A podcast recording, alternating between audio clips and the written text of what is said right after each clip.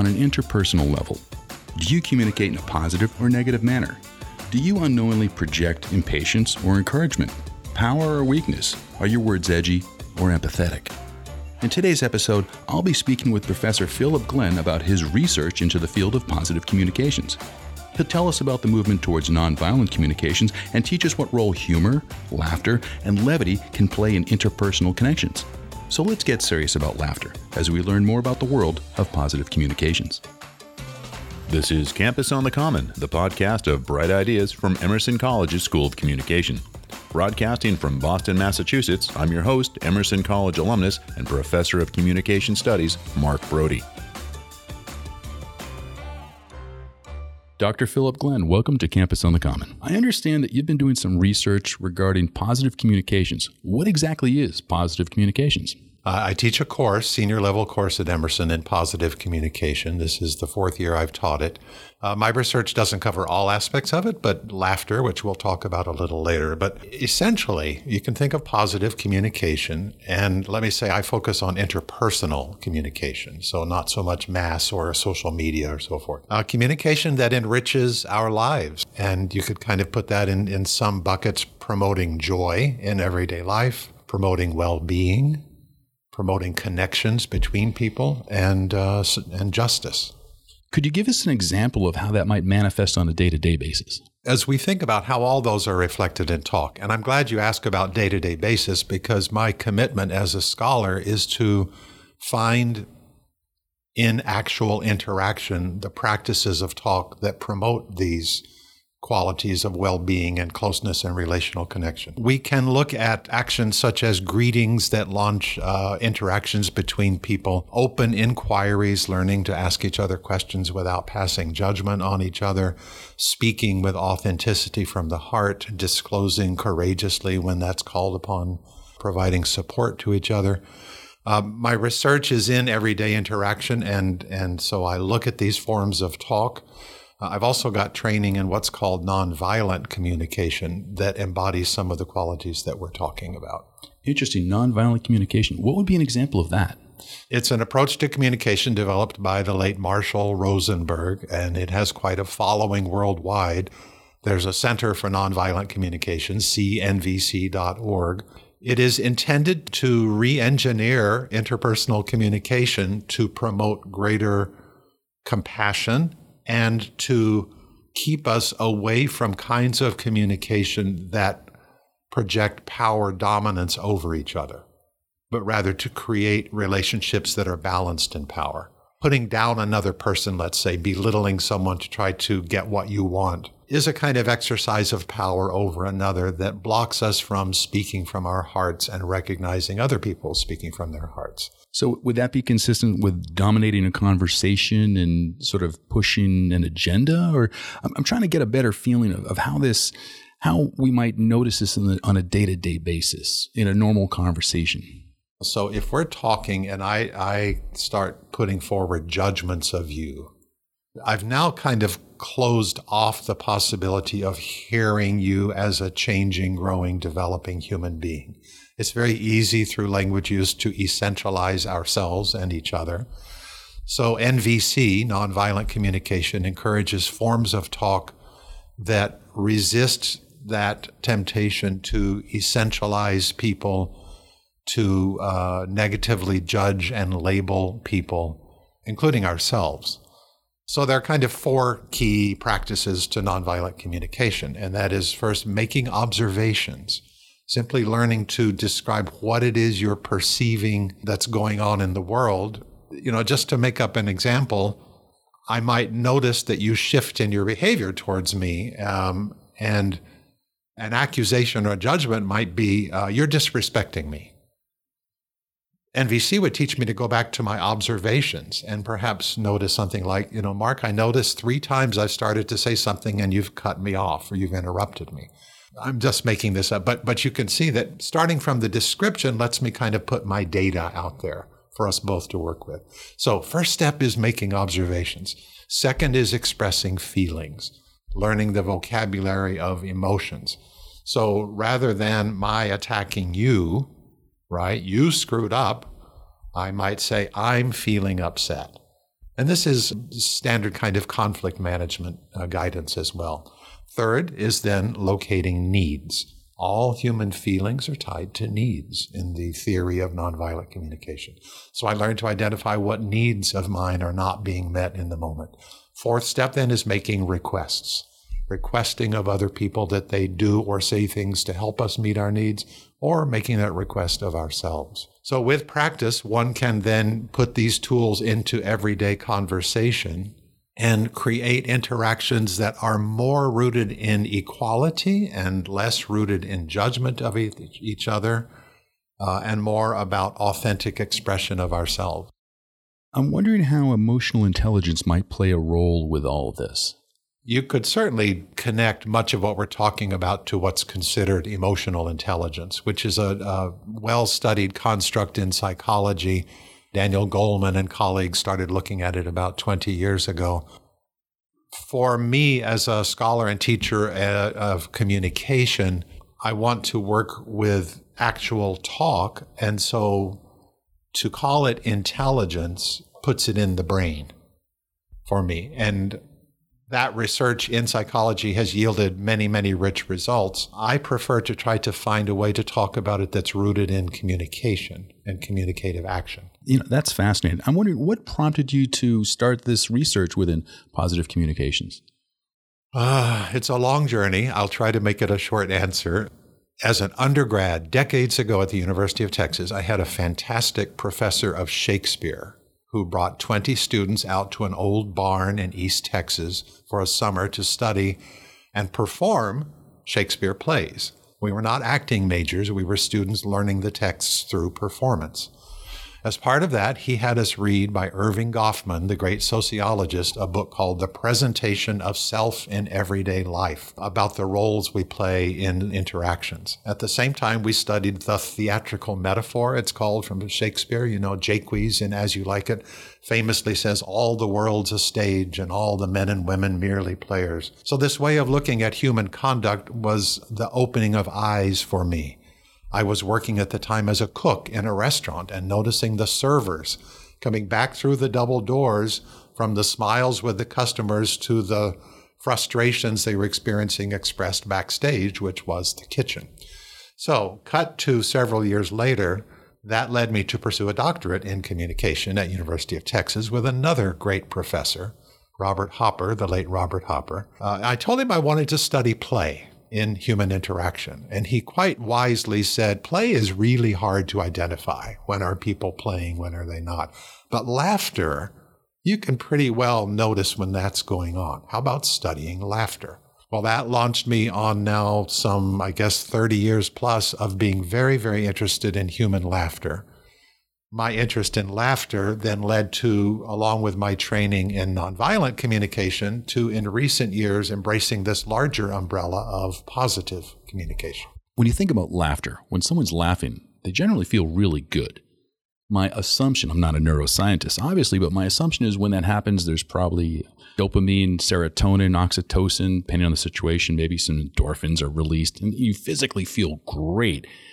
I'm interested how a rhetorician perceives laughter and how you can magnify its role in communication to essentially maybe persuade or to alter a situation or to reduce negativity. I'm, I'm wondering if you could dive a little bit deeper into the role of laughter in communications. Yes, the laughter you talked about that releases uh, endorphins and makes us feel good, we think of as the big hearty laughs when we just crack up over something. Those are also some of the most beautiful moments in social life when, with others, we share laughter, we get laughing together. Those are moments that help us feel affiliated and closer and reinforce social bonds. As I have looked at laughter over the years, and I've studied it many, many times, getting recordings of actual people talking, making detailed transcripts of those recordings. So I capture not only the words they say, but breaths, laughs, pauses. And if someone says, well, I don't know, I will transcribe, well, I don't know. Because it turns out that the shape and placement of laughs affects the work that they're doing in interaction. And laughs are interesting to study because they are underappreciated They're versatile. They do a lot of different things in communication, and they're ambiguous. They don't have a meaning on their own the way words can have meanings on their own. Uh, laughter, when we hear laughter, when we notice someone laughing, we'll search for what the referent is. What's that about? Have you ever had the experience of walking up to a group of people who are laughing, wanting to join the group and wondering what they're laughing about? Or have you ever had the experience of all of them turning and to, toward you and stopping laughing the moment you walk up? You know, I raise those as examples of how we interpret laughter. So there's a lot to learn there. Now, in my research, it's become clear to me that you can kind of think of two big buckets for laughter. One are the hearty, shared, mirthful, affiliative laughs. Others, harder to notice but really common in everyday speech, are small, little bits of laughter with which speakers pepper their speech. Well, I don't know. You hear that little well in there. If the big laughs are celebrating affiliative moments, the small laughs are often managing uh, moments of delicacy in talk. Doing an action like uh, self praise. I, I have some data of people in job interviews where the interviewees will often laugh as they're answering an interviewer's question. And those laughs will sometimes be rooted in a question that calls on them to tout their own qualifications. So the laughter can uh, mark that what you're doing is delicate. Uh, we see laughter sometimes with teasing criticisms put towards the other party or towards a third party. Again, marking that I know what I'm doing is delicate, but I'm doing it anyway.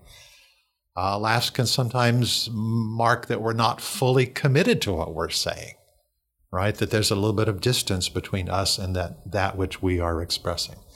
So there's a host of, of accomplishments of laughter. This kind of comes back to your question about a rhetorical way of thinking about laughter. It seems really complex. We're taking active listening to a whole new level that I had never really thought of. And now I'm laughing. I'm self conscious about yes. laughing. Aha, I'm transcribing you as you laugh. I'm, uh, I'm wondering, in the process of doing your research, was was there any kind of role for psychology and how laughs are generated within our psyche and how they're used. You just mentioned if you just given a few examples of how people subconsciously use laughs in job interviews and other things like that.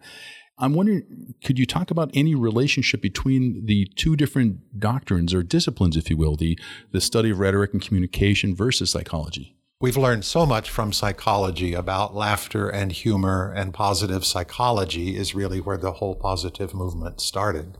Social psychology, as I understand it as a sub branch, comes closer to the study of interpersonal communication. For me, as a communication teacher and scholar, uh, I start with messages, utterances, turns at talk. I actually try not to get into people's heads very much.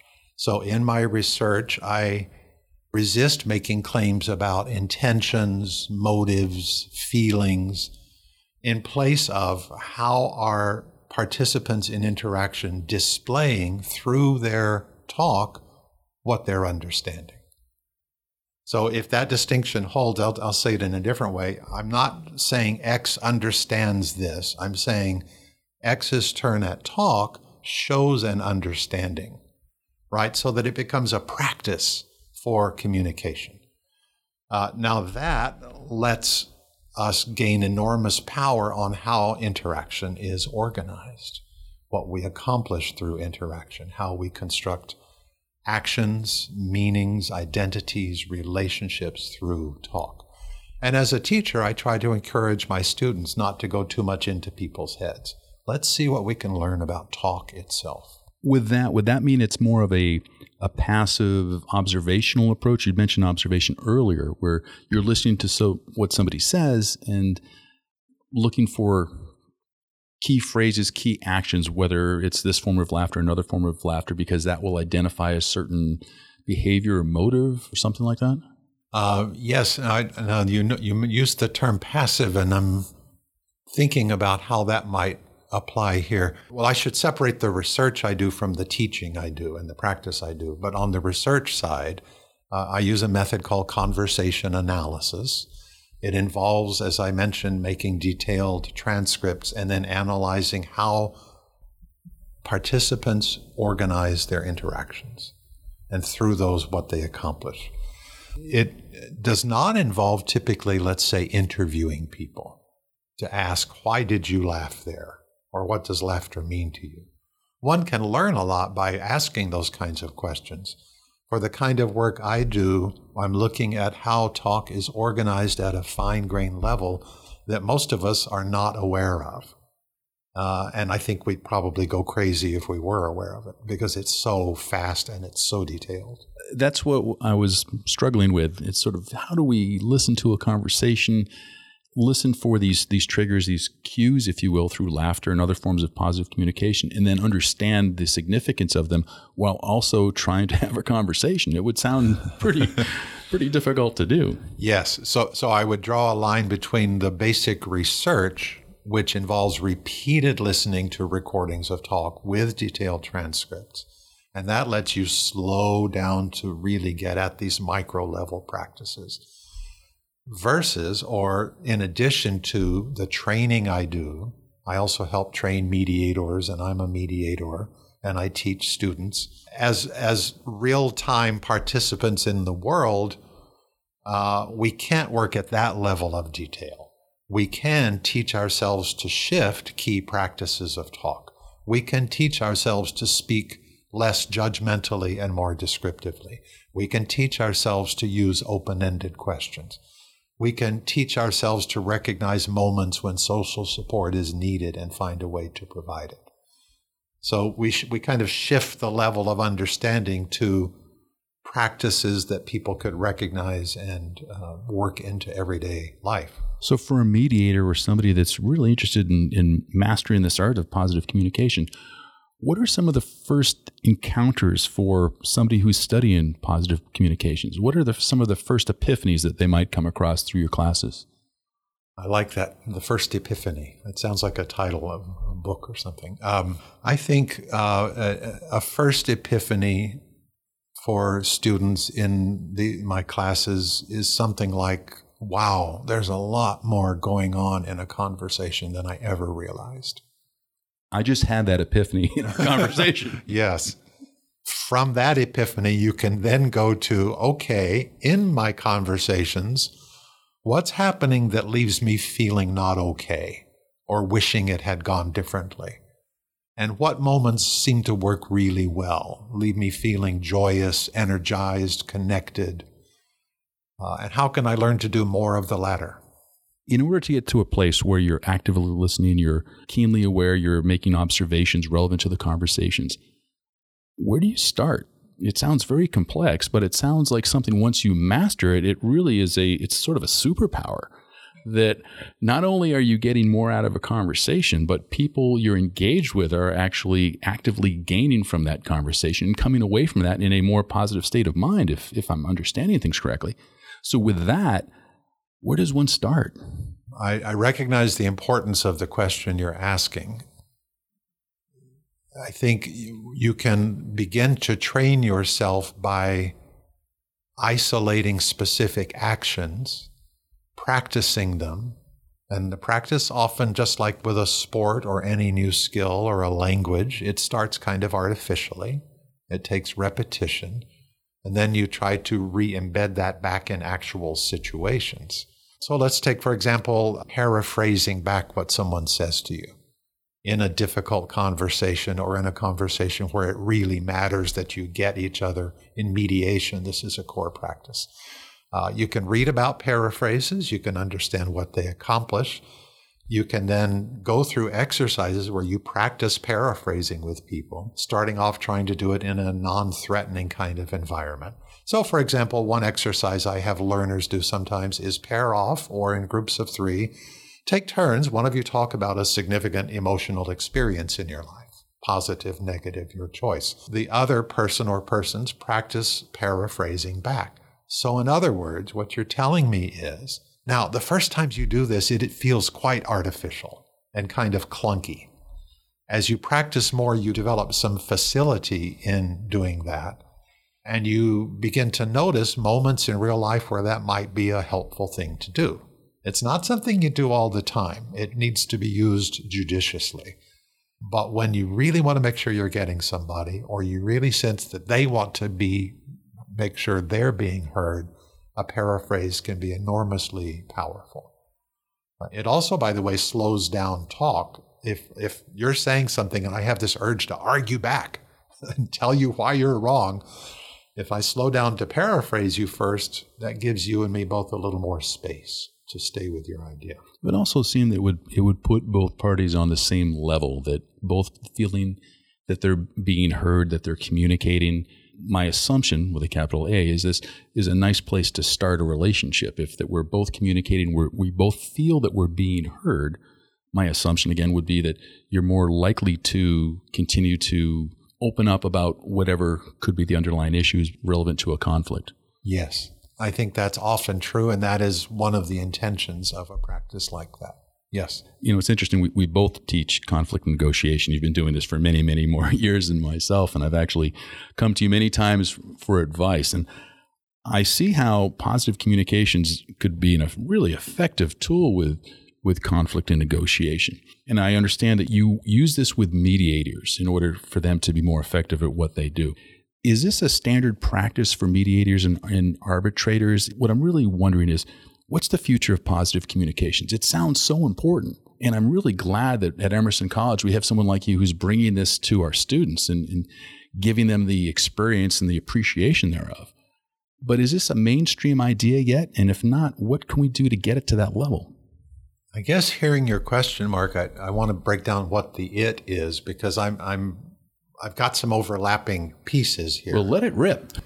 Positive communication is a kind of umbrella term for talking about a number of practices of communication that can do the things I talked about earlier, can enrich relationships, even bring greater joy into our lives, and hence well being, promote justice. When you come to a specific skill like the practices of active listening, paraphrasing being one of those, that helps a lot of roles and situations in life more than than under what might be under the umbrella of positive communication. When we talk about listening skills in mediation and conflict, and you and I have both taught the course here in conflict and negotiation, we start with trouble. Right? People are struggling because they're not lined up in what they want or need or there are misunderstandings or there's anger and it's really important to use the best communication we can in those situations. Positive communication has a different starting point. It is what works well, what enriches life, what helps us feel better, connect better, which might help a conflict situation, but also helps other kinds of situations in life. I think I see where you're going with this. Instead of starting with a conflict, it's it sounds to me like a just a better way of being, a no pun intended, a more positive a, approach to life through positive communications. I'm wondering, since you've been working in this field, what are some of the things that you've discovered that have most affected you personally? Studying talk and teaching these practices has helped me listen better in everyday life. It helped me recognize how strong some of my internal barriers to good listening have been over the years.